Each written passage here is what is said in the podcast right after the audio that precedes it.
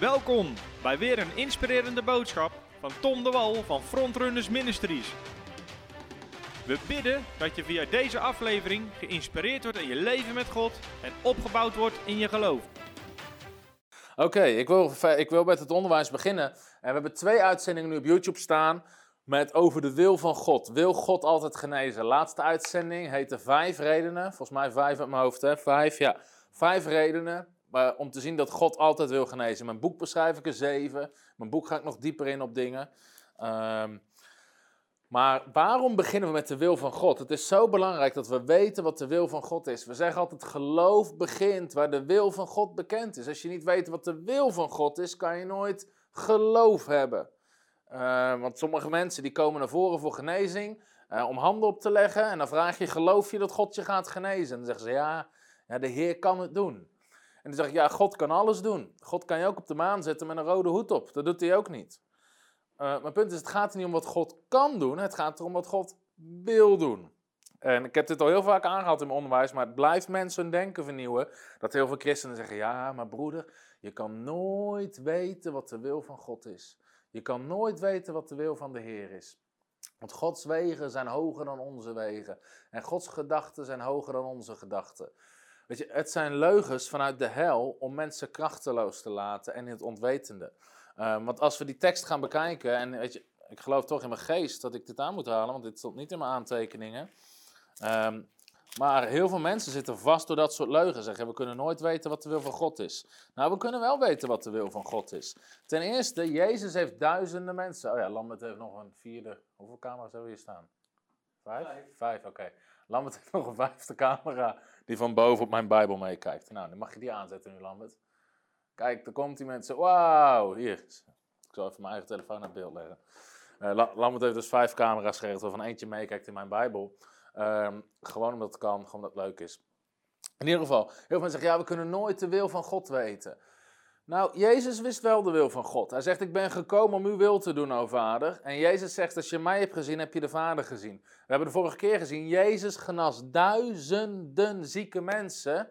En Jezus zei bij geen één, van, oh, voor jou is het niet de wil van God. Jezus wist wat de wil van God was. Als mensen naar hem toe kwamen en zeiden, Heer, kom mee naar mijn huis, mijn dochter ligt op sterven. Uh, weet je, mijn knecht is ziek. Dan zei Jezus, ik zal komen en hem genezen. Jezus zei nooit, laat me even bidden of de wil van de Vader is dat deze persoon geneest. Nee, meteen, just like that, reageerde Jezus en zei, ik zal komen en hem genezen. Dus Jezus wist wat de wil van God was. En heel veel mensen zeggen, ja, we kunnen nooit weten wat de wil van de Heer is. Die tekst uit Jezaja 55, waar staat Gods wil, of Gods wegen zijn hoger dan onze wegen en Gods gedachten zijn niet ons, onze gedachten, gaat niet over kinderen van God. Het gaat over mensen die God niet kennen. Het gaat over zondaren waarvan God juist zegt, je moet je bekeren, zodat jouw denken mijn denken, of dat mijn denken jouw denken wordt en mijn wegen juist jouw wegen worden. Kijk, God zegt in Jesaja 55 vers 6, zoek God, zoek de Heer terwijl hij te vinden is, roep hem aan terwijl hij nabij is. En dan staat er, Laat de goddeloze zijn weg verlaten. Daar komt voor het eerst het woordje weg voor. De man van ongerechtigheid zijn gedachten. Daar zie je het woordje gedachten. Ik heb ze hier ook met kleurtjes in mijn Bijbel. Laat hij zich bekeren tot de Heer, want dan zal de Heer zich over hem ontfermen. Want en onze God vermenig, vergeeft veelvuldig. Want mijn gedachten zijn niet uw gedachten. Van wie niet? Van de goddeloze. En uw wegen zijn niet mijn wegen. Van wie niet? Van de man van ongerechtigheid. Want zoals de hemel hoger is dan de aarde, zo zijn mijn wegen hoger dan uw wegen en mijn gedachten hoger dan uw gedachten. Nou, God zegt, de goddeloze moet zijn weg verlaten, de man van ongerechtigheden zijn gedachten, want mijn gedachten zijn niet uw gedachten en mijn wegen zijn niet uw wegen. Bekeer je daarom. Bekering betekent je gaat anders denken, je gaat anders leven. Dus God zegt, dit is mijn weg, dit is de manier waarop ik denk. En er waren mensen die zaten niet in lijn met de wil van God. Dus zegt, God zegt, keer je om en ga denken zoals ik denk. Wandel op de wegen die ik voor je heb. Dus die tekst geldt niet voor kinderen van God. En daarom zegt Paulus in Efeze 5 vers 17... Ik zal die tekst ook, weet je wel, ik ben een woordprediker. Ik lees, ik, ik, ik wil dat je het woord van God kent. En dat het woord van God in je geest komt. Efeze 5. Filippenzen. Galaten, Efeze, daar zit hij. Kijk, Efeze hoofdstuk 5. ehm, vers 17. Wees daarom niet onverstandig, maar begrijp wat de wil van de Heer is. Wees niet onverstandig, maar begrijp de wil van God. We moeten weten in ons allerdiepste wat de wil van God is. Want als we niet de wil van God kennen, kunnen we geen geloof hebben. Weet je, het gaat er niet om wat God kan doen, het gaat erom wat God wil doen. En dit is een voorbeeld wat ik altijd aanhaal, maar gewoon om mensen te helpen.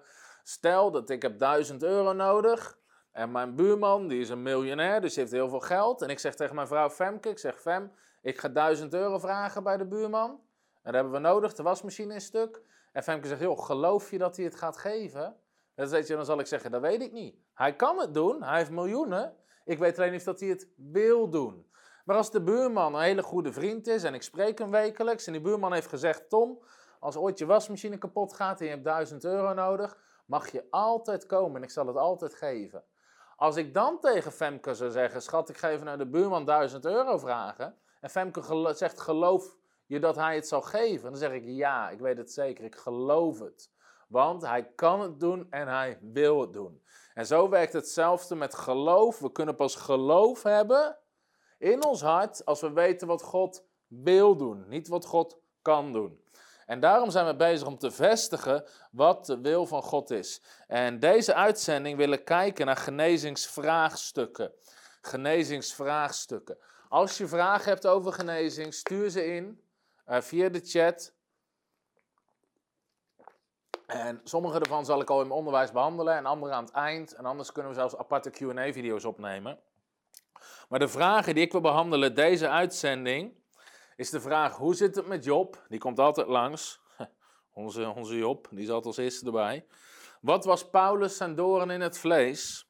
Hoe zit het met Trofimus en Timotheus? Want waarom zegt dat Paulus liet Trofimus ziek achter in Mileten en Timotheus die had last van maagklachten? Waarom genas Jezus soms maar één persoon, zoals bij Bethesda? Waarom genas Jezus niet iedereen als iedereen wil genezen? En zegt de Bijbel niet dat ook lijden hoort bij het leven van een christen? Nou, naar die vragen wil ik kijken. En weet je, vorige keer hebben we gekeken naar het leven van Jezus. En ik wil beginnen eh, in Matthäus hoofdstuk 17, omdat ik wil even een perspectief geven naar alle vragen toe. En dat is namelijk dat welke vragen we ook hebben. En ik wil je trouwens uitnodigen om de uitzending te delen. Deel hem op je tijdlijn, zodat steeds meer mensen kijken. Um, is de makkelijkste manier om veel mensen te bereiken met ons onderwijs. Als mensen gewoon het onderwijs delen. En het is zo makkelijk om het woord van God te verspreiden. Je hoeft alleen maar op de knop delen te drukken. En je verspreidt het. Ik ga trouwens naar Marcus hoofdstuk 9 ik pakken. Hetzelfde verhaal, ander Bijbelboek. Maar... Marcus hoofdstuk 9. En voordat ik namelijk op specifieke vraagstukken inga, is dit iets wat iedereen, iedere christen in zijn hart moet weten. Namelijk dat in Christus Jezus alle vraagstukken worden opgelost. En in Marcus hoofdstuk 9, en ik zal gewoon even het verhaal schetsen. Uh, maar Jezus die gaat uh, met drie van zijn discipelen uh, de berg op en daar vindt de verheerlijking op de berg plaats. Terwijl Jezus op de berg is, zijn negen discipelen nog beneden in het dal. En Jezus had tegen zijn discipelen gezegd, en dan kan je lezen onder andere in Matthäus hoofdstuk 10, Lucas hoofdstuk 9, Lucas hoofdstuk 10, dat Jezus geeft ze dan alle macht. Dus hij zegt in Matthäus hoofdstuk 10 tegen zijn discipelen, en ook wij zijn zijn discipelen, dus dat is ook iets wat wij kunnen toepassen op ons leven. Maar dan zegt de Bijbel, en hij riep zijn twaalf discipelen bij zich en gaf hun macht over de onreine geesten om die uit te drijven en over iedere ziekte en elke kwaal. Iedere ziekte en elke kwaal. En Lucas hoofdstuk 9, daar zie je het ook nog een keer. Lucas 9. Uh, daar staat, hij riep zijn twaalf discipelen bijeen, gaf hen kracht en macht over alle demonen en om de ziekte te genezen. Dus Jezus had zijn discipelen autoriteit gegeven over alle demonen en alle ziekten. En Jezus zei Matthäus 10 vers 8, genees de zieken. Had hij gezegd tegen zijn discipelen. Nou is Jezus boven op die berg, negen discipelen zijn in het dal. En er komt een vader met een zoon die ernstig ziek is bij de, andere, bij de negen discipelen. En zij proberen die jongen te genezen, maar het lukt ze niet. Dat is wat er aan de hand is in Marcus hoofdstuk 9. En dan zegt de Bijbel, Want uiteindelijk gaat Jezus weer naar beneden van de berg af. En toen hij bij de discipelen gekomen was, zag hij een grote menigte om hen heen. En enige schriftgeleerden die met hen aan het reden twisten waren.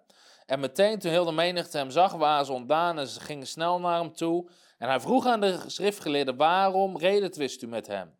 En iemand uit de menigte antwoordde, meester, ik heb mijn zoon die een geest heeft, die maakt die niet spreken kan, et cetera.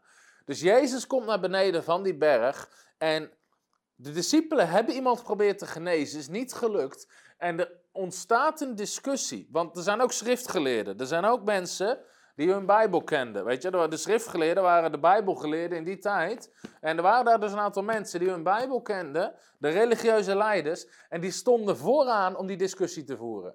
Dus meteen toen het niet lukte om die jongen te genezen, kwamen ze erbij staan en die kwamen aan met al hun theologische argumenten. En ze waren aan het reden twisten met de discipelen.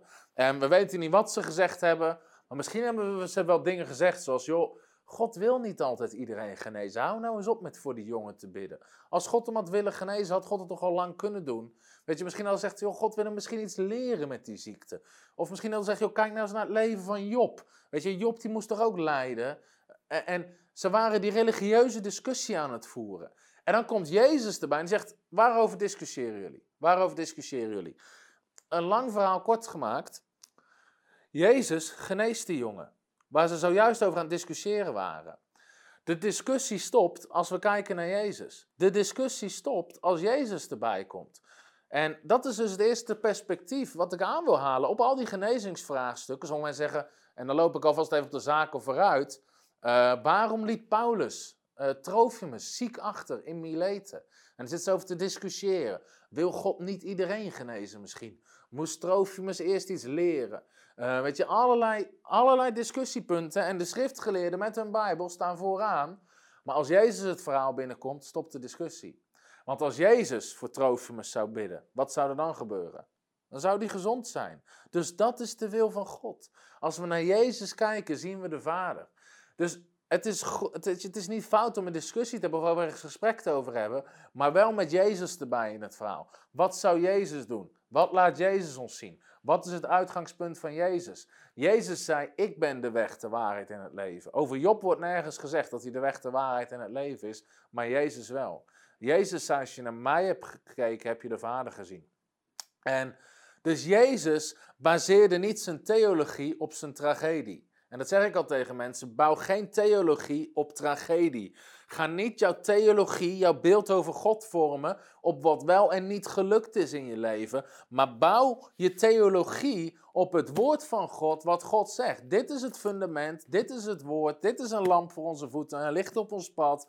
Weet je, dit, is vaste grond, niet onze ervaring. Als we onze ervaring leidend laten zijn in ons leven, dan hadden de discipelen kunnen zeggen, en wat heel veel mensen vandaag de dag zeggen, ja, God wil niet altijd genezen. Weet je, de discipelen hadden kunnen zeggen, wij hadden ook een keer een vader met een zoon die ziek was. We met z'n negenen, negen man hebben we ervoor gebeden en hij genas niet. En, en dan zie je toch, het is toch niet altijd de wil van God. En we kunnen toch niet altijd weten wat de Heer wil. Mensen hebben allemaal dat soort verhalen. Ja, ik had ook een tante Annie die ziek was. En we met, met heel de familie, met z'n acht hebben we om de bed staan bidden. Maar ze is niet genezen. Dus dan was het niet de wil van God. Nou, Jezus komt het verhaal binnen hier en hij geneest de jongen wel. Hij geneest hem wel. Dus Jezus zegt niet van, oh, jullie hebben al gebeden, dan was het niet de wil van God. Weet je, als het niet lukt, gewoon niet Gods wil. Nee, Jezus zegt, hoe lang moet ik nog met jullie omgaan? Zegt hij tegen de discipelen. Breng die jongen hier bij mij. En die vader brengt die jongen, Jezus geneest hem. Dus of wij genezing zien of niet door onze gebeden, zegt niks over de wil van God. De wil van God zien we in Jezus Christus, die iedereen altijd geneest. En weet je, ik was een keer les aan het geven op een Bijbelschool. En ik sprak over dit onderwerp. En één meisje in die klas werd boos. Ze werd woedend. Ze zegt van, jij zegt dat God altijd geneest. Mijn oom is predikant, hij is voorganger, hij heeft kanker. En wel honderd mensen hebben voor hem gebeden en hij is nog steeds niet genezen. Dus het is niet Gods wil. Hoe durf je te zeggen dat God altijd wil iedereen genezen? Waarom is mijn oom ziek? En waarom als iedereen bidt gebeurt er niks? Weet je, en het klinkt zo goed. Het klinkt zo goed in ons hoofd, want we denken, oh, nou hebben we God in een hokje en God zit klem, want wij hebben gebeden en er is niks gebeurd. Alleen het ding is, vaak, vaak werkt het niet zo. Want de Bijbel zegt, als we naar Jezus kijken, dan hebben we de waarheid gezien. En Jezus zegt in Johannes 14, vers 12: En ieder die in mij gelooft, zal hetzelfde doen als mij en nog grotere dingen. Dus als we Jezus in ons vraagstuk stoppen, wat gebeurt er dan? Dus ik vroeg aan dat meisje, ik zei, joh, mag ik je een vraag stellen? En ze was echt boos. Ze zei, ja, ja, wat? Ik zei, als Jezus binnen zou lopen en hij zou handen leggen op je oom en de kanker bestraffen, wat zou er dan gebeuren? En zij zegt, ja, dan zou die genezen natuurlijk. Ik zeg, maar dan is dat toch de wil van God? Weet je, we zien de wil van God toch in Christus? Bovendien zegt de Bijbel nergens, weet je, als honderd mensen bidden, dan geneest God. Nee, Jezus zegt één iemand met geloof kan bergen verplaatsen. Eén iemand met geloof kan bergen verplaatsen. En Jezus zegt, wie in mij gelooft zal hetzelfde doen als ik en nog grotere. Dus als Jezus binnen zou lopen en hij zou hem genezen, is Gods plan dat als wij binnenlopen, dat we hem ook genezen. Dat is het plan van God. Weet je, alle vraagstukken moeten we bekijken in Christus. In Christus. En dat is de waarheid um, waarvanuit we moeten gaan praten als we die genezingsvraagstukken gaan behandelen. En, uh, en niet op basis van onze eigen ervaring, et cetera. Uiteindelijk zijn we allemaal geroepen, en dit is belangrijk, Romeinen, 8, Romeinen uh, hoofdstuk 8, vers 29, zegt dat we allemaal geroepen zijn om steeds meer op Jezus te gaan lijken. Dus Romeinen 8, vers 29, daar staat, want hen die hij van tevoren gekend heeft, dat zijn wij, heeft hij er ook van tevoren toe bestemd om aan het beeld van zijn zoon gelijkvormig te worden. Dus God heeft ons allemaal bestemd om aan het beeld van zijn zoon gelijkvormig te worden, om meer en meer op Jezus te gaan lijken. En ik heb nieuws voor je, dat is een proces wat je hele leven lang duurt om meer en meer op Jezus te gaan lijken. Maar dat verandert niks aan de standaard. Weet je, het feit dat we er nu nog niet zitten, betekent niet dat we die standaard moeten gaan verlagen. Kijk, weet je, op welke manier gaan we naar Jezus toe groeien? Laten we zeggen, Jezus zit hier, wij zitten hier. Op welke manier gaan we naar Jezus toe groeien? Gaan wij omhoog of gaan we Jezus omlaag halen? Gaan we God omlaag halen? De Bijbel zegt, wij zijn geroepen om op Jezus te gaan lijken. Dus wij moeten hier naartoe. Als bij Jezus iedereen genas, hoort bij ons iedereen te genezen. Wat heel veel mensen doen, is ze halen niet, ze gaan, weet je, ze gaan niet zelf omhoog groeien, maar ze proberen God naar beneden te halen door te zeggen, ja, God wil niet iedereen genezen. En op dat moment, wat je dan doet, zegt God wil niet iedereen genezen, dus dit is God, God wil niet iedereen genezen. In plaats van dat jij omhoog groeit, hou je God naar beneden. En in één keer is God gelijk gegroeid aan jou. Want bij jou lukt het niet om iedereen te genezen. Zeg ja, God wil niet iedereen genezen. Dus weet je wel, we zitten op één lijn. Maar God zegt, ik wil altijd iedereen genezen. En wij mogen groeien tot we lijken op Jezus. En bij ons ook bij iedereen lukt. En dus soms, soms ook even al vooruitlopen op het vraagstuk van Paulus. Waarom moest Paulus Trofimus achterlaten? Nou, ik ga iets heel schokkends zeggen voor sommige mensen, maar Paulus is niet Jezus.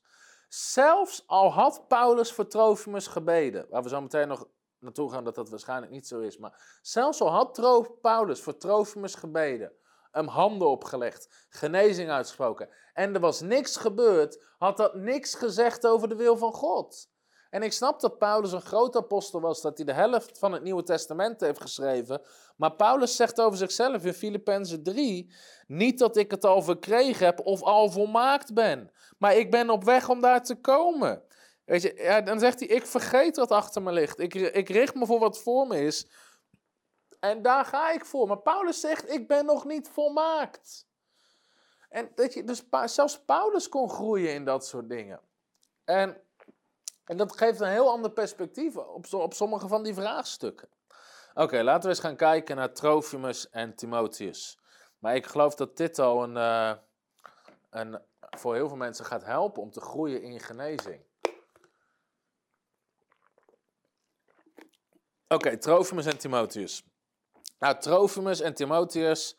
Uh, de Bijbel zegt dat Timotheus had een zwakke maag en, en had last van kwalen. En de Bijbel zegt dat Paulus Trofimus ziek in Mileten achterliet. Dus de twee vragen of de twee argumenten die vaak gebruikt worden zijn: ja, als God iedereen wil genezen, waarom was Timotheus dan ziek en moest hij wijn drinken voor zijn zwakke maag? En waarom moest Paulus Trofimus ziek in Mileten achterlaten? Nou, als je Bijbel mee hebt, mag je even gaan naar 1 Timotheus, hoofdstuk 4, vers 20. Als je later bent ingetuned, van hartelijk welkom in deze uitzending. We hebben het over de wil van God met betrekking tot genezing. En we zijn de genezingsvraagstukken aan het bekijken. Sorry, het moet trouwens zijn 2 Timotheus 4, vers 20. 2 Timotheus 4, vers 20 is het einde van de 2 uh, Timotheusbrief. En Paulus doet daar eigenlijk gewoon in het laatste een paar praktische mededelingen. En dan zegt hij in vers 19: Groet Priscilla en Aquila en het huis van Onesiphorus. Erastus is in Korinthe gebleven. Trofimus heb ik ziek in Mileten achtergelaten. Maar doe je best, zegt hij tegen uh, Timotheus, om voor de winter te komen. En groet die en die en die. En de genade van de Heer Jezus Christus zij met u allen. Nou, op basis van deze tekst, waarom moest Paulus Trofimus ziek in Mileten achterlaten? En, en dit is heel erg grappig, maar als we de Bijbel goed bestuderen en dit stuk waar Paulus het over heeft, dan is het antwoord heel erg simpel. We weten het niet. Want Paulus geeft heel weinig informatie. Het is een mededeling aan het eind van zijn brief. En hij zegt, groet Priscilla en Aquila, Erastus is in Korinthe gebleven, Trofimus heb ik ziek daarachter moeten laten. Uh, en doe je best om voor de winter te komen, zegt hij tegen Timotheus. Sommige mensen maken er hele verhalen van. Alleen Paulus geeft niet meer informatie dan dit. We weten niet of dat hij genezen is. We weten niet wat er aan de hand is. We weten helemaal niks. Sterker nog, uh, uh, Trofimus heb ik ziek in Mileten achtergelaten. Hetzelfde woord in, in het Grieks is zwak is zwakheid. Op andere plekken in de Bijbel gaat het over zwakheid, gewoon lichamelijk zwak zijn. Dus voor hetzelfde geld was er helemaal niks aan de hand in het verhaal, maar was Trofimus gewoon te moe om verder te reizen. En moest Paulus hem achterlaten, omdat hij gewoon te moe was, lichamelijk verzwakt, misschien door het vele reizen. En moest hij gewoon bijkomen om uit te rusten. En dan schrijft Paulus gewoon aan Timotheus: Erastus is in Korinthe gebleven en Trofimus is daar zwak achtergebleven om uit te rusten. Weet je, in het Grieks is het exact hetzelfde woord. En het is maar net welke je voor kiest om te vertalen. Maar mijn punt is, we weten niet wat er aan de hand was.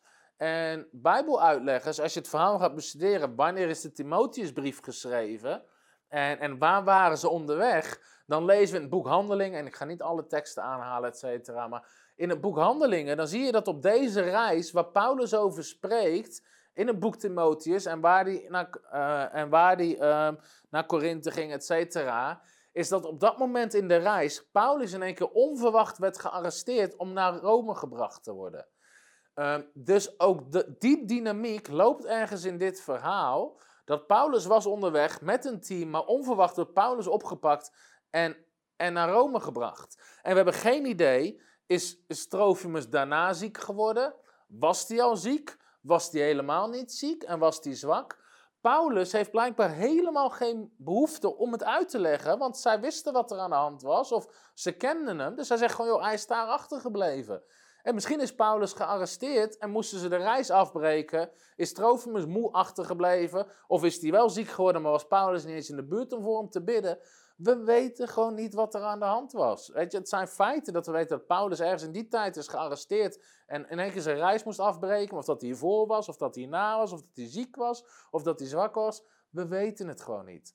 En Weet je, de tekst vertelt ook niet meer. Dus we kunnen er geen vraagstuk van maken. Van zie je wel, Paulus had voor hem gaan bidden. Misschien zat Paulus in de gevangenis en kon Paulus niet voor hem bidden. Weet je, je kan geen doctrine afleiden op iets wat je gewoon simpelweg niet weet. Maar wat ik wel weet, is dat als Jezus handen op hem had gelegd, dat hij gezond was.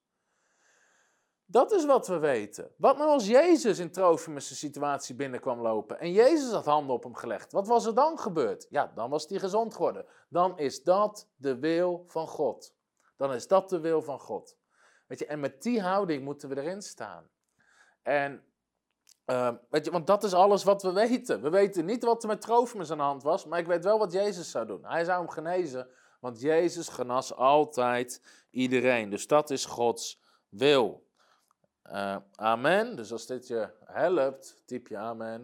Typ je goed woord. Dan zie ik ook een beetje of dat jullie, hoe jullie zitten te kijken thuis. Dat je om zit van. Of deze echt goed woord. Dus dat over Trofimus. Nou, hoe zit het met Timotheus? 1 Timotheus 5, vers 23. 1 Timotheus 5, vers 23. Weet je, en dit zijn gewoon allerlei vraagstukken die mensen kunnen hebben over genezing. Eh, maar waar we gewoon naar kijken is dat God wil dat mensen gezond zijn en God wil mensen genezen. Dus hoe kan het dat, uh, weet je, wat zegt de Bijbel erover in bepaalde vraagstukken uh, die mensen hebben? 1 Timotheus 5, vers 23. Daar schrijft Paulus naar Timotheus: Drink niet langer alleen water, maar gebruik een kleine hoeveelheid wijn voor uw maag en veelvuldige kwalen. Voor uw maag en veelvuldige kwalen. Paulus schrijft naar deze brief in Timotheus. En als je de context, als je heel de eerste Timotheusbrief zou lezen, dan geeft Paulus allerlei instructies hoe mensen in de gemeente met elkaar om moeten gaan. En hoe Timotheus de gemeente moet organiseren. Wie die als oudste aan moet stellen, waar die op moet letten. Allemaal dingen waar Paulus onderwijs over geeft naar Timotheus. En in de context van wijn en alcohol, en dit is even belangrijk, want Paulus zegt tegen Timotheus, joh, drink niet alleen maar water, drink ook wijn, want het is goed voor je maag en nu heb je last van dingen. Uh, hier geldt weer eigenlijk bijna hetzelfde als troostmis. Ten eerste weten we niet exact wat er aan de hand was. Uh, heeft Paulus überhaupt voor hem kunnen bidden? Maar waarschijnlijk is er iets heel anders aan de hand. En dat wil ik met je delen, omdat dat is de meest logische verklaring, ook vanuit de context. Waarschijnlijk, pa uh, uh, Timotheus zat in Efeze, en een stad met heel veel afgoderij, et cetera. Maar waarschijnlijk ook met heel veel mensen, uh, wat, wat uitleggers denken, met heel veel mensen die verslaafd waren aan alcohol en ook misbruik maakten van alcohol. Paulus doet meerdere keren de oproep, ook in de brief naar de Efeze, wees niet dronken van wijn, zegt hij. En ook in de, in de uitleg naar Timotheus van wie die als oudste aan moet stellen, zegt Paulus, ze mogen niet verslaafd zijn aan wijn, ze mogen niet dronken zijn. Dus Paulus geeft allerlei regels rondom alcoholgebruik, naar Timotheus en de omgeving waar Timotheus zit. Dus sommige mensen denken heel dat de mensen daar in die omgeving best wel een probleem mee hadden. Of best wel een uitdaging mee hadden. En waarschijnlijk wat er aan de hand was, was dit. Is dat Timotheus um, compleet aan de andere kant wilde staan. Want hij wilde zich daar niet mee inlaten. Hij wilde er ook niet mee geassocieerd worden. Hij wilde rein leven voor God. En weet je, hij was, hij was daar eh, leidinggevend, een van de voorgangers van die gemeente. En Weet je, hij wilde niet eens in de buurt komen. Dus Timotheus weigerde om alcohol te drinken, om wijn te drinken. Dus hij dronk alleen maar water. Alleen het probleem is dat, weet je, vandaag de dag, weet je, we hebben gewoon hartstikke schoon drinkwater hier. En weet je, dit flesje, of het nou uit de winkel komt, of dat ik het leeg drink en we vul onder de kraan. Als wij de kraan open doen, hebben we hartstikke schoon water. 2000 jaar geleden was dat in Efeze nog niet het geval. Dus wat heel veel uitleggers denken, is gewoon dat uh, in die tijd dat er gewoon heel veel vervuild water was. En Paulus zegt tegen Timotheus: drink niet langer alleen water, want je hebt allemaal last van je maag en andere kwalen. Maar blijkbaar lag het aan het water. Want Paulus zegt: drink niet langer alleen water, maar drink ook wijn. Waarom moest Timotheus wijn drinken? Omdat in wijn alcohol zit en alcohol doodt al die bacteriën, et cetera, die hem blijkbaar ziek maakten. Dus er waren mensen in die gemeente en rondom die gemeente die overmatig alcohol gebruikten, die misschien zelfs verslaafd waren. Want Paulus schrijft aan Timotheus, zoek mensen uit in de oudste raad die niet verslaafd zijn aan wijn. Een beetje zo, er eens een te vinden in de gemeente. zoek er even eentje op die niet verslaafd is aan wijn en stel die aan, dat is misschien een goed idee. Maar blijkbaar waren er mensen die daar een probleem mee hadden. En Timotheus wist van, hé, hey, dat is niet de bedoeling. Paulus waarschuwt daar sterk tegen. Dus die ging helemaal aan de andere kant zitten. En die zegt, ik drink helemaal geen alcohol, ik drink alleen maar water. Het gevolg was, omdat het water niet zuiver was, dat hij ziek werd, dat hij last kreeg van zijn maag, dat hij last kreeg van zijn kwalen. Maar hij bleef dat gewoon volhouden, want hij wilde niet op de weg komen bij die andere mensen. Totdat Paulus op een gegeven moment naar hem moet schrijven, zegt Timotheus, drink niet langer alleen water. Drink ook wijn, want je hebt allemaal last ervan. Dus waarom is dit eigenlijk wel een heel mooi verhaal? Omdat Paulus, los van zijn genezingsbediening en de kracht van God die op zijn leven was, even een stapje teruggaat en zegt van, joh, kijk eens even waar het probleem vandaan komt. Het probleem komt van onrein drinkwater, dus de oplossing is niet bidden, de oplossing is iets veranderen aan dat drinkwater. En dat is hetzelfde met, uh, weet je, we kunnen zeggen, ja, ik heb enorm last van mijn lichaam, of ik heb, uh, uh, weet je, ik, ik ben heel erg vermoeid, maar als dat komt omdat ik maar met twee uur per nacht slaap, weet je, dan kan je wel bidden, Heer, ik bid dat de vermoeidheid weggaat. Vermoeidheid in Jezus' naam, ga weg. Maar waarschijnlijk moet gewoon iemand tegen je zeggen: joh, slaap eens een keer lekker uit. En slaap eens bij. En probeer eens zeven uur per nacht te slapen. Want dat neemt je probleem weg. En dat is eigenlijk wat Paulus tegen Trofimus zegt. Weet je, soms hebben we enorm last. Sommige mensen hebben last van hun gewrichten en, en van hun knieën. Niet, niet omdat er iets mis is met hun gewrichten, maar omdat ze overgewicht hebben. En hun, en hun knieën iets moeten dragen wat ongezond is. Uh, weet je, sommige mensen hebben last van een stofwisseling, omdat ze gewoon niet gevarieerd eten, altijd hetzelfde eten. En weet je, daar kunnen we voor bidden en God wil het zelfs genezen, maar we moeten ook even teruggaan naar de kern. En dat is wat Paulus hier even op terugpakt bij, bij Timotheus. Dus dat over, uh, over um, gezondheid. Dus, weet je, we kunnen Timotheus zijn verhaal helemaal niet aanhalen om, als argument tegen genezing. Het is een heel goed argument voor genezing. Want Paulus vond dat hij gezond was. Um, en, en als we het verhaal op die manier interpreteren, is het een hartstikke logisch verhaal. Amen. Oké, we komen er. Hoe zit het met Job? Daar is hij.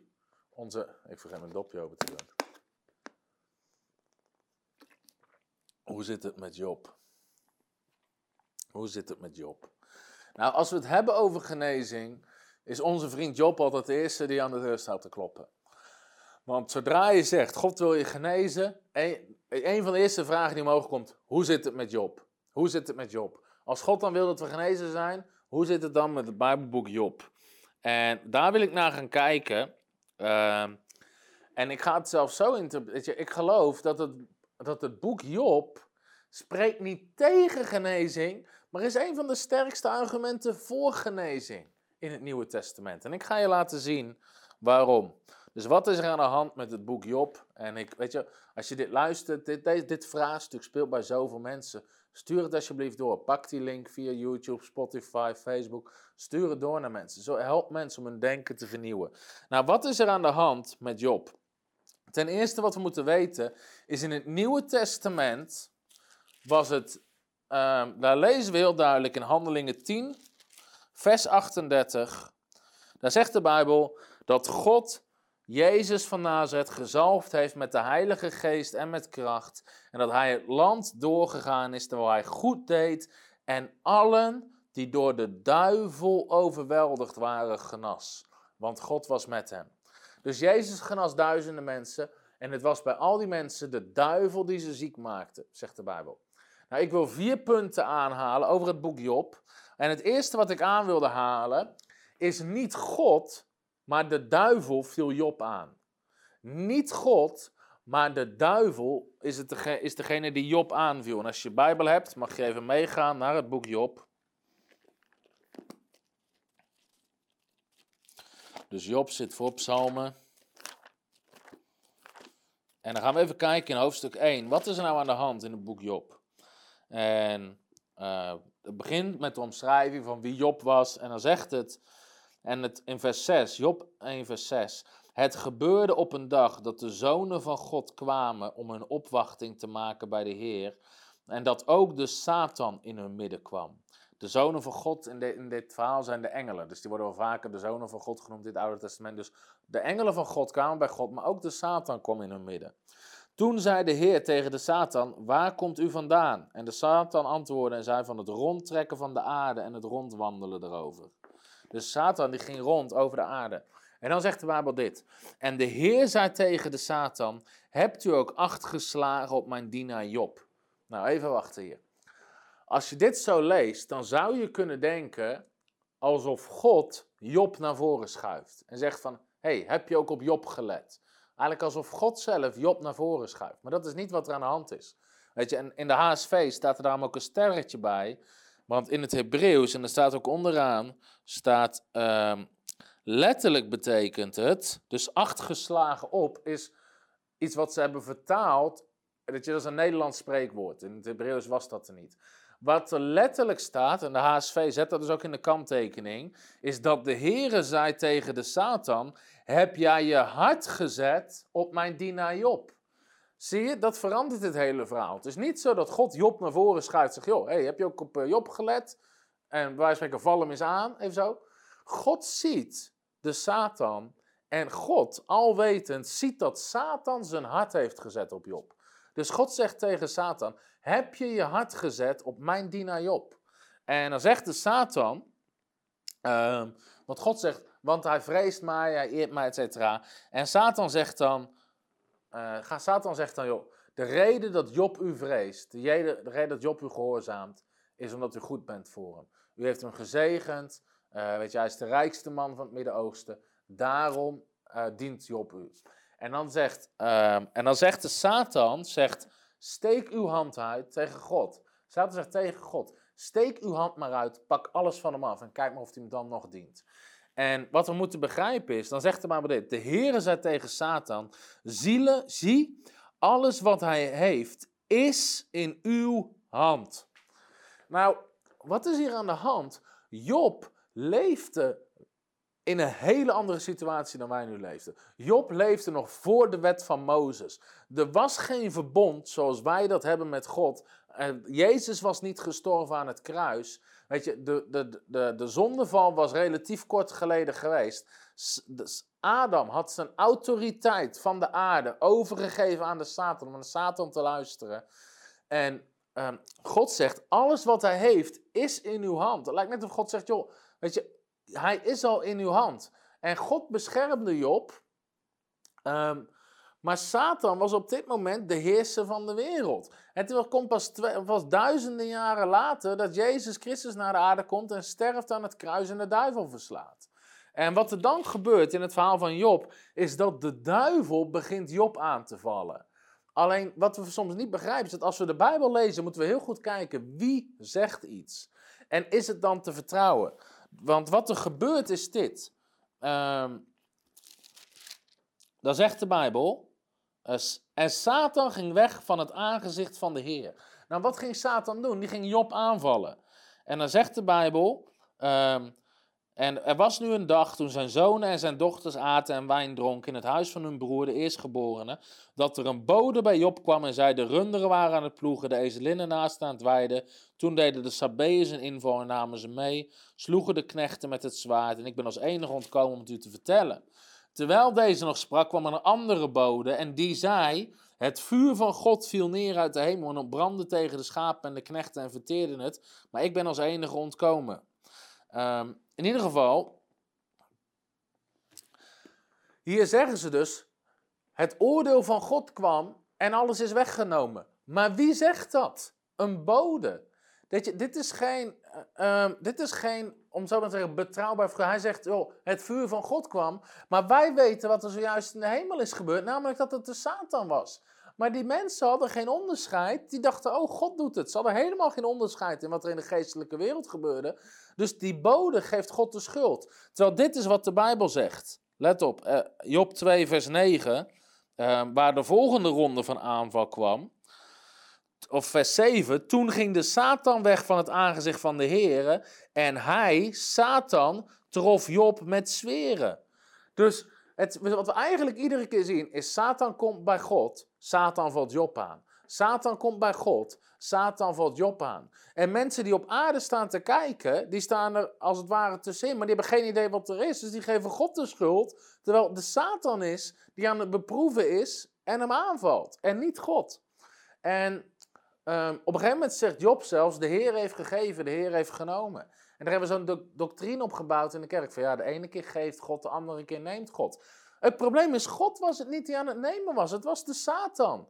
En op een gegeven moment dan wordt, wordt Job boos op God en even helemaal doorgespoeld. Aan het eind van het verhaal verschijnt God aan Job. En Job die had de schuld gegeven wat er gebeurde aan God, terwijl het de Satan was.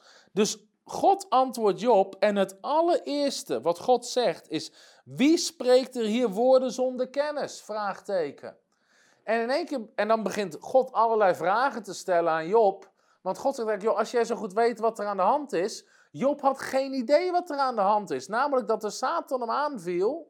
Terwijl God hem ondertussen nog beschermde, zei je mag zijn leven niet aanraken, geeft Job ook nog eens een keer God de schuld. En op een zegt God, joh, wie heeft er hier gesproken? Woorden zonder kennis. En dan begint God hem allemaal vragen te stellen. Van, joh, als jij zo goed weet hoe dingen zitten, vertel me dan, waar was jij toen de wereld gemaakt werd? En uiteindelijk zegt Job, oké heer, ik heb gezondigd. Waarom? Ik heb dingen gezegd waarvan ik geen weet had. Uh, maar het eerste punt is dus, uit het verhaal van Job, van de vier, om genezing beter te begrijpen.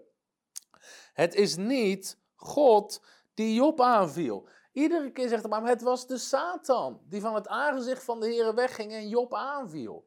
Dus weet je, het verhaal van Job laat zien dat de Satan het is die ziek maakt. Hetzelfde als het Nieuwe Testament zegt in Handelingen 10, dat Jezus genas iedereen die van de duivel overweldigd was. En dan wil ik meteen gaan naar, naar ehm, punt 2. Dat is namelijk dat, ehm, wat gebeurt er hier? Eigenlijk in het verhaal van Job, Satan daagt God uit. En hij zegt, Job is niet perfect gehoorzaam. Job is u niet echt trouw. Let maar op. Als u hem alleen maar zegent, doet hij het wel. Maar als u dingen, weet je, als er ellende komt of beproeving, dan doet hij het niet. En God zegt echt wel, Job blijft mij trouw. En dan, en dan begint de duivel aan te vallen. En eigenlijk, um, weet je, sommige mensen zeggen, maar weet je, hoe weten we dat dat nu niet meer gebeurt? Omdat Jezus is gekomen en hij is voor eens en altijd trouw geweest. Jezus heeft voor altijd ineens bewezen dat hij aan God gehoorzaam is. En Job, en dat is punt 2, leefde niet in het Nieuwe Testament. Hij leefde niet onder het nieuwe verbond. Jezus is gekomen. Hij is perfect gehoorzaam geweest. Hij heeft bewezen dat hij God dient en volgt, zelfs tot in de dood gehoorzaam is. En hij is gestorven aan een kruis, opdat wij allemaal in Christus zouden zijn. Jezus heeft voor eens en voor altijd bewezen dat hij God gehoorzaam is.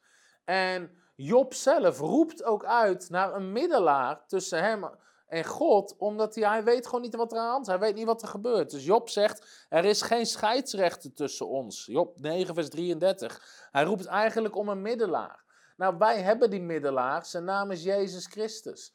En Jezus is gekomen. Hij heeft de prijs betaald voor alle zonde, alle ongerechtigheid. En hij heeft ons geplaatst in het nieuwe verbond.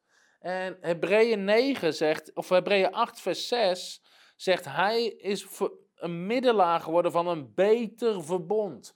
Dus het verbond waarin wij leven is niet te vergelijken met het oude verbond. En Job leefde nog niet eens onder het oude verbond met de wet van Mozes, maar daar nog voor. De tijd waarin Job leefde, de relatie die Job had met God, is op geen enkele manier te vergelijken met onze relatie met God en ons verbond met God. Jezus is gekomen en hij heeft een veel beter gebond verbracht met betere beloftes. En wat we, uh, wat we moeten begrijpen van het Nieuwe Testament is de Satan is onder onze voeten. Jezus heeft de duivel verslagen en hij heeft gezegd, alle macht in hemel en op aarde is gegeven aan mij, Matthäus 28. Jezus zegt in Lucas 10, vers 19, ik geef jullie macht om op slangen en schorpioenen te trappen en over de gehele lege macht van de vijand en niets zal je schade toebrengen. De Bijbel zegt in Colossense dat Jezus heeft de duivel en alle machten ontwapend. Dus de Satan, die blijkbaar autoriteit had over Job, ver voordat Jezus kwam, heeft geen enkele autoriteit en recht meer in jouw leven om jou aan te vallen. Waarom zegt, of, eh, daarom zegt Jacobus 4, vers 7, zegt, onderwerp u aan God, bied weerstand aan de duivel en hij zal van u wegvluchten. Hij zal van u wegvluchten. Dus dat is iets wat we moeten begrijpen. Het is een, hele, het is een heel ander verbond. Het is een hele andere tijd. Dus dat is het tweede. Wij leven onder het nieuwe verbond. Dus het eerste punt uit het boek Job is: het was niet God, het was de Satan die hem aanviel. Punt 2 is: wij leven onder een nieuw verbond. De tijd waarin wij leven is niet te vergelijken. We hebben betere beloftes. Punt 3, en dat is eigenlijk uh, Job of Jezus. Sommige mensen, als het gaat over genezing, zeggen meteen: hoe zit het met Job? Hoe zit het met Jezus? Sommige mensen lijken Job belangrijker te vinden dan Jezus. Jezus zei: Wil je de Vader zien? Kijk dan naar mij. Jezus zei niet: Wil je de Vader zien? Kijk dan naar Job. Hij zei: Wil je de Vader zien? Kijk dan naar mij. Weet je, zet even aan de kant. Hoe zit het met Job? Ga eens nadenken. Hoe zit het met Jezus? Jezus genas iedereen. Job was geen vraagstuk voor Jezus. Weet je, er was niet zo dat iemand naar Jezus toe kwam en zei, Heer, genees me. Dat Jezus zei, nou, ik weet, ik weet nog niet hoe het zit met Job. Dus, weet je wel, ik, ik weet het niet. Nee, hij genassen, hij genassen, hij genassen. Sterker nog, Jezus heeft het geen één keer gehad over het boek Job. Hij heeft het niet aangehaald, hij heeft het niet geciteerd, hij heeft er niet naar verwezen. Dus blijkbaar was het boek Job voor Jezus helemaal geen issue om constant zieken te genezen en iedereen te genezen. Jezus had het argument van Job niet in zijn broekzak als kaart om eruit te trekken als iemand niet geneest. Nou, ik trek de Jobkaart, weet je, net als Job. Weet je, dat had Jezus niet. Dus heel veel mensen zeggen, ja, hoe zit het met Job? Weet je, hoe zit het met Jezus? Bovendien, Jezus is gestorven aan het kruis. Hij heeft onze ziekte gedragen, Jezaja 53. Hij is de Heer die al onze ziekte geneest. Hij heeft de prijs betaald.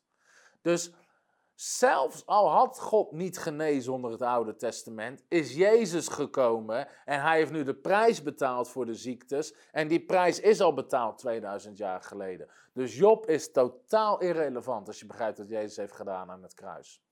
En voor niemand in de Bijbel was het een vraagstuk. En als laatste, als mensen, uh, als mensen zeggen, ja, hoe zit het met Job als het gaat over genezing? Als God echt wil genezen, hoe zit het met Job? Blijkbaar hebben die mensen nooit het boek van Job, boek Job gelezen, want Job werd genezen. Weet je, aan het eind van Job herstelde God alles. Bovendien is Job helemaal niet lang uh, in ellende of beproeving geweest. Waarmee ik niet wil zeggen dat het geen moeilijke periode was. Maar de Bijbel zegt in Job 7, vers 3 dat Job maanden van doelloosheid heeft geërfd en nachten van moeite. Dus Job spreekt over zijn periode van nachten tot enkele maanden. Maar Job is geen 20, 30 jaar ziek geweest. Hooguit een aantal maanden, omdat Satan hem aanviel. Maar uiteindelijk zegt de Bijbel in Job 42 dat de Heere herstelde alles in het leven van Job. En hij was in zijn latere leven nog meer gezegend dan in zijn eerdere leven.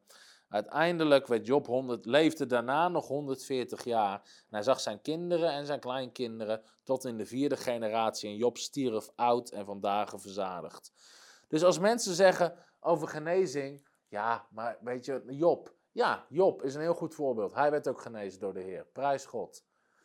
Weet je, zo moet je hem insteken. Je kan Job niet gebruiken dat God niet geneest, want God genas Job. Dus het lijkt alsof mensen het Bijbelverhaal Job nooit gelezen hebben als ze dat aanhalen als argument. Ja, Job was ziek. Nee, Job werd genezen. Dus je mag Job alleen maar aanhalen om genezing te ontvangen, niet om ziek te blijven. Daarvoor is het boek Job niet bedoeld. En om dat aan te tonen, het is altijd heel interessant om te kijken, wat zegt het Nieuwe Testament over een verhaal uit het Oude Testament? Want heel vaak haalt het Nieuwe Testament een verhaal uit het Oude Testament aan um, om uit te leggen wat er gaande was. En als het gaat om Job, wat heel interessant is, dat het boek Job wordt maar één keer aangehaald in het hele Nieuwe Testament. En dat is in Jacobus 5, vers 11. En je moet opletten, dit is de les die het Nieuwe Testament haalt uh, uit het boek Job. Jacobus 5, vers 11. Wij prijzen hen gelukzalig die volharden. U heeft gehoord van de volharding van Job en u heeft de uitkomst van de Heere gezien, dat de Heere vol ontferming is en barmhartig. Als het Nieuwe Testament naar Job verwijst, wat is de conclusie? Dan zegt het, u heeft de uitkomst van de Heer gezien. Het Nieuwe Testament legt de nadruk op de uitkomst van God, op de genezing van God, op de herstel van God over het leven van Job. Nieuwe Testament zegt, kijk naar Job, kijk hoe die volhardde en kijk hoe God hem totaal genas en heeft gezien dat de Heer vol ontferming en barmhartig is. Dat is wat het Nieuwe Testament leert over Job en dat is dus wat wij mogen leren over Job. Dus de eerstvolgende keer dat iemand zegt tegen je, hoe zit het met Job? Zeg je, ja, hoe zat het met Job? Weet je, hoe zit het eigenlijk met Job? De duivel viel hem aan, Jezus was nog niet gestorven aan het kruis. Uh, Welke had ik nog meer? De duivel viel hem aan. Jezus was niet gestorven aan het kruis. Uh, die, twee samen, ja, die twee vat ik samen, ja. Hij leefde niet in het Nieuwe Testament. En God geneest hem. Dus mensen zeggen, ja, weet je, ja, ja, de tante Annie is ziek. Maar ja, net als Job. Oh, gaat ze genezen, net als Job? Uh, nee, nee, ik bedoel dat ze moet lijden, net als Job. Ja, Job die genas. Job genas. Dus haal Job alleen maar aan als het gaat over genezing. Dat is het Nieuwe Testament. Weet je wat we mogen leren uit, uit Job, zegt het Nieuwe Testament? Dat God goed is. Vol ontferming, vol barmhartigheid. En we zien uit naar de uitkomst van de Heer. Iemand zegt, ja, tante Annie is ziek, net als Job. Ja, we zien uit naar de uitkomst van de Heer. Dat God herstelt, God geneest. En God zal de latere leven dubbel zo goed maken als de eerdere leven. En uh, sommige mensen doen daar belachelijk over. Oh, dat is double for trouble theology. Ik hou daarvan, double for trouble. Als, de duivel iets wil, als je de duivel iets wil maken, schop je hem twee keer zo hard terug. En dat is hoe je omgaat met de duivel. Amen. Ik hou van double for trouble. Iedere keer dat de duivel iets doet, geef ik hem double for trouble. Oké, dus dat over Job. Hoe lang hebben we nog? Oké, we hebben niet heel lang meer. Mm, nee, ik heb er nog maar. Uh, ik heb nog twee dingen, dus die ga ik snel proberen te behandelen. Oké. Dus dat was Job, want ik wil proberen zoveel mogelijk vraagstukken in één stuk te doen. Anders, weet je wel, ik zou normaal kunnen zeggen, anders moet je mijn boek kopen. Maar je krijgt mijn boek, want we gaan proberen 10.000 weg te geven. Dus iedereen, wees niet bang, iedereen komt aan de beurt. Um, hoe zit het met Paulus zijn doorn in het vlees? Dat is ook een argument dat veel mensen aanhalen. Ja, hoe zit het met Paulus zijn doorn in het vlees? Als God wil genezen, waarom, waarom gaf God Paulus dan een doorn in het vlees? Weet je, de Heer gaf Paulus een doorn in het vlees. Nou, hoe zat het met Paulus zijn doorn in het vlees? Um, laten we eens lezen in 2 Korinthe 12, vers 7. En opdat ik mij door het alles overtreffende karakter van de openbaringen niet zou verheffen, is mij een doren in het vlees gegeven, een engel van Satan om mij met vuisten te slaan, opdat ik mij niet zou verheffen. Hierover heb ik de Heere driemaal gesmeekt dat hij van mij weg zou gaan. Maar hij heeft tegen mij gezegd: Mijn genade is u genoeg, want mijn kracht wordt in zwakheid volbracht. Daarom zal ik liever roemen in mijn zwakheden, opdat de kracht van Christus in mij komt wonen. En daarom heb ik een behagen in zwakheden, in smadelijke behandelingen, in noden, in vervolgingen, in benauwdheden om Christus wil. Wanneer ik zwak ben, dan ben ik machtig. Oké, laat ik hier snel doorheen gaan. Wat was Paulus zijn doorn in het vlees? Um, ook daarover, even kijken, daarover heb ik twee punten. En de ene is iets uitgebreider. Maar het allereerste, heel veel mensen zeggen ja, als God wil genezen, waarom gaf de Heer Paulus dan een doorn in het vlees? Weet je, net als mensen, ja, waarom, waarom, maakte, waarom maakte God Job dan ziek? Waarom Mensen hebben het verhaal niet eens gelezen die het aanhalen als argument. Want Paulus zegt, um, mij is een doorn in het vlees gegeven, een engel van Satan. Een engel van Satan. Dus Paulus zegt, waar komt die tegenstand vandaan? Was niet vanuit God, was vanuit Satan. Dus Paulus doorn in het vlees kwam niet van God. Daarnaast, Paulus doorn in het vlees was geen ziekte. Paulus zegt, het was een engel van Satan die mij met vuisten sloeg. Wat bedoelt Paulus daarmee? Het woord engel in het Grieks is hetzelfde als het woord bode of boodschappen. Het was een boodschapper van Satan die hem met vuisten sloeg. Nou, wat gebeurde er? Paulus zegt, die is aan mij gegeven uh, vanwege de openbaringen die ik ontvangen heb, dat ik die niet verder verspreid. Wat was Paulus' grote openbaring? Was dat Jood en Heiden één zijn geworden in Christus. Dat God de scheidingsmuur, de muur die scheiding aanbracht, heeft afgebroken. En dat we behoren tot één lichaam. En dat was de boodschap die Paulus spreekte. En dan spreekt, Paulus ook over naar Efeze. Nou, die boodschap die veroorzaakte ontzettend veel tegenstand en moeilijkheden voor Paulus. Want de Joden werden woedend als omdat Paulus de heidenen in hun geloof begon te trekken. En begon te verkondigen dat Jezus degene is die verlost. Dat er geen dieroffers meer gebracht hoeven worden. Dat de tempel niet meer geldt. Dat de priester niet meer geldt. Jezus is gestorven. Wij zijn tempels van de Heilige Geest. Jezus heeft geofferd, et cetera.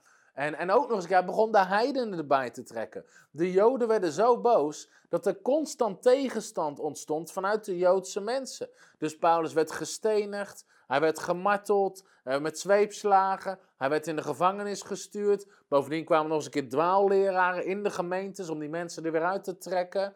En het was allemaal tegenstand. En zelfs Paulus fysiek in zijn lichaam werd hij met zwepen geslagen.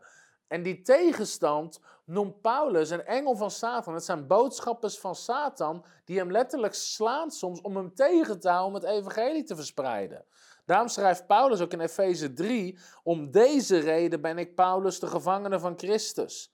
Um, vanwege de openbaring die de Heer mij heeft gegeven. Zie je hetzelfde als wat hij schrijft in 2 Korinthe 12. Namelijk dat de heidenen mede-erfgenamen zijn en tot, het, en tot hetzelfde lichaam behoren. En mede-deelgenoten zijn van zijn belofte. Nou, die boodschap van Paulus, die viel niet zo lekker. Hij werd daardoor zwaar vervolgd, zwaar gelasterd, mishandeld. En Paulus noemt het boodschappers van Satan die hem, die hem tegenhouden. En dan zegt hij, Heer, neem het weg. En God zegt drie keer, mijn genade is je genoeg. Waarom? Omdat tegenstand en vervolging is ons beloofd. Dus God zegt eigenlijk, dit hoort erbij. It's part of the deal. Want dan zegt God, mijn kracht wordt in zwakheid volbracht. Ondanks dat Paulus het natuurlijke soms zwak was, hij zat in gevangenis, hij werd mishandeld, liet het Gods kracht zien hoe hij ondanks al die tegenstand enorm werk kon doen voor het evangelie. En Paulus zegt daarom in 2 Korinthe 12, daarom zal ik veel liever roemen in mijn zwakheden en ik heb behagen in mijn zwakheden, dubbele punt. Dus welke zwakheden waren het? Hij zegt niet, ik had hoofdpijn, oorpijn, mijn knieën doen zeer, uh, mijn maag, ik heb pijn hier, ik heb pijn daar, ik heb ziek dit, ik heb suikerziekte. Paulus begint niet allerlei ziektes op te noemen waar hij onder lijdt. Paulus zegt smadelijke behandelingen, vervolgingen, benauwdheden, noden. En in het hoofdstuk daarvoor noemt hij nog andere dingen op, ook qua zwakheden. Zegt hij slagen, gevangenissen, doodsgezwaar, zweepslagen, gegezeld met de roede, gestenigd, schipbreuk geleden. Ik ben constant in gevaar, dwaalleraren, etc. Paulus noemt al zijn zwakheden op, alles waar hij last van heeft. Noemt hij op in het vorige hoofdstuk. Maar geen één keer staat de ziekte tussen. De ziekte was niet de doorn in zijn vlees. Nog drie minuten? Oké. Ik ga proberen, ik ga deze afronden. Daarnaast, de laatste argument waarom de doorn in het vlees geen, ehm, geen ziekte kan geweest zijn. Omdat Paulus kiest niet toevallig de argument doorn in het vlees. En vanwege de tijd kan ik niet aanhalen, maar ik ga wel de teksten oplezen. In, um, de term doorn in het vlees kwam in het Oude Testament best wel vaak voor. Nummer 33, vers 55, Jozua 23, vers 13, Ezekiel 2, vers 6. En als het Oude Testament spreekt over een doorn in het vlees, over een doorn, dan gaat het altijd over vijandige volken die tegenstand bieden. Dus als Paulus het heeft over dorens, dan haalt hij gewoon een typebeeld aan uit het Oude Testament van vijanden die hem tegenbieden. Dus Paulus zegt, er zijn heel veel vijanden tegen mij. Ze maken me zwak, ze mishandelen me, ze, me, ze misvolgen me, uh, ze, uh, ze mishandelen me. En dan zegt hij, Heer neem het weg. En God zegt, nee, mijn genade is genoeg. En met, daarmee moet Paulus doen. En hij gaat gewoon door in het evangelie. Maar uit alles wat hij opnoemt, uit de hele context, uit het Oude Testament, kunnen we opmaken. De doorn in het vlees was geen ziekte. Het kwam niet van God, maar van Satan. Dus ook dit is geen argument tegen genezing. Hoe lang heb ik nog? Anderhalf minuut? Oké. Dan ga ik een anderhalf minuut het laatste vraagstuk, twee laatste vraagstukken behandelen in anderhalf minuut. Let op.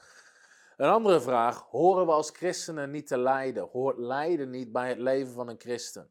Heel veel mensen zeggen ja, maar christenen moeten ook lijden. Als de Bijbel spreekt over lijden, in het Nieuwe Testament spreekt het nooit over ziekte, maar altijd over vervolging. Dus lijden hoort bij het leven van een christen, maar dan gaat het over vervolgd worden voor je geloof. Paulus schrijft naar Timotheus, alle die godsvruchtig willen leven, zullen vervolgd worden. En daar gaat lijden altijd over. Iedere keer als je lijden opzoekt het Nieuwe Testament, gaat nooit over lijden onder ziekte. Dus daar mogen we niet op toepassen. De allerlaatste vraag van de genezingsvraagstukken. Waarom genas Jezus soms maar één iemand, zoals in Bethesda? Iedere keer als Jezus maar één iemand geneest, dan is het omdat het op de Sabbat is en de religieuze leiders hem probeerden te doden. Niet omdat Jezus niet meer mensen wilde genezen. Daarom zegt de Bijbel, toen het avond geworden was, brachten ze alle zieken en hij genas iedereen. Dus dat zijn ze. En uh, dat waren genezingsvraagstukken. Helaas hebben we geen tijd meer. Uh, ik moet er vandoor. De uitzending is bijna klaar. Lambert zal nog een filmpje laten zien over partnerschap. Als jullie nog vragen hebben, ik zal proberen de volgende keer te beantwoorden. God zegen. Bid voor ons als we gaan naar Afrika. En ik hoop dat deze uitzending veel mensen zal bemoedigen. Hallo, Tom de Wol hier en bedankt dat je weer geluisterd hebt naar onze podcast. Ik bid dat het je geloof gebouwd heeft en je bemoedigd bent. Als je niet alleen een luisteraar van onze boodschap wil zijn, maar ook een verspreider daarvan, wil ik je uitnodigen om partner te worden van Frontrunners. Door jouw maandelijkse donatie help je ons om dit evangelie van Jezus Christus en het woord van God over heel de aarde te brengen. Om partner te worden, ga naar www.frontrunnersministries.nl slash partners en word partner. Hartelijk bedankt en tot snel. Heb je ook zo genoten van deze inspirerende boodschap van Tom de Wal? Abonneer je dan op deze podcast. Volg ons op Facebook en op Instagram en kijk op onze website frontrunnersministries.nl.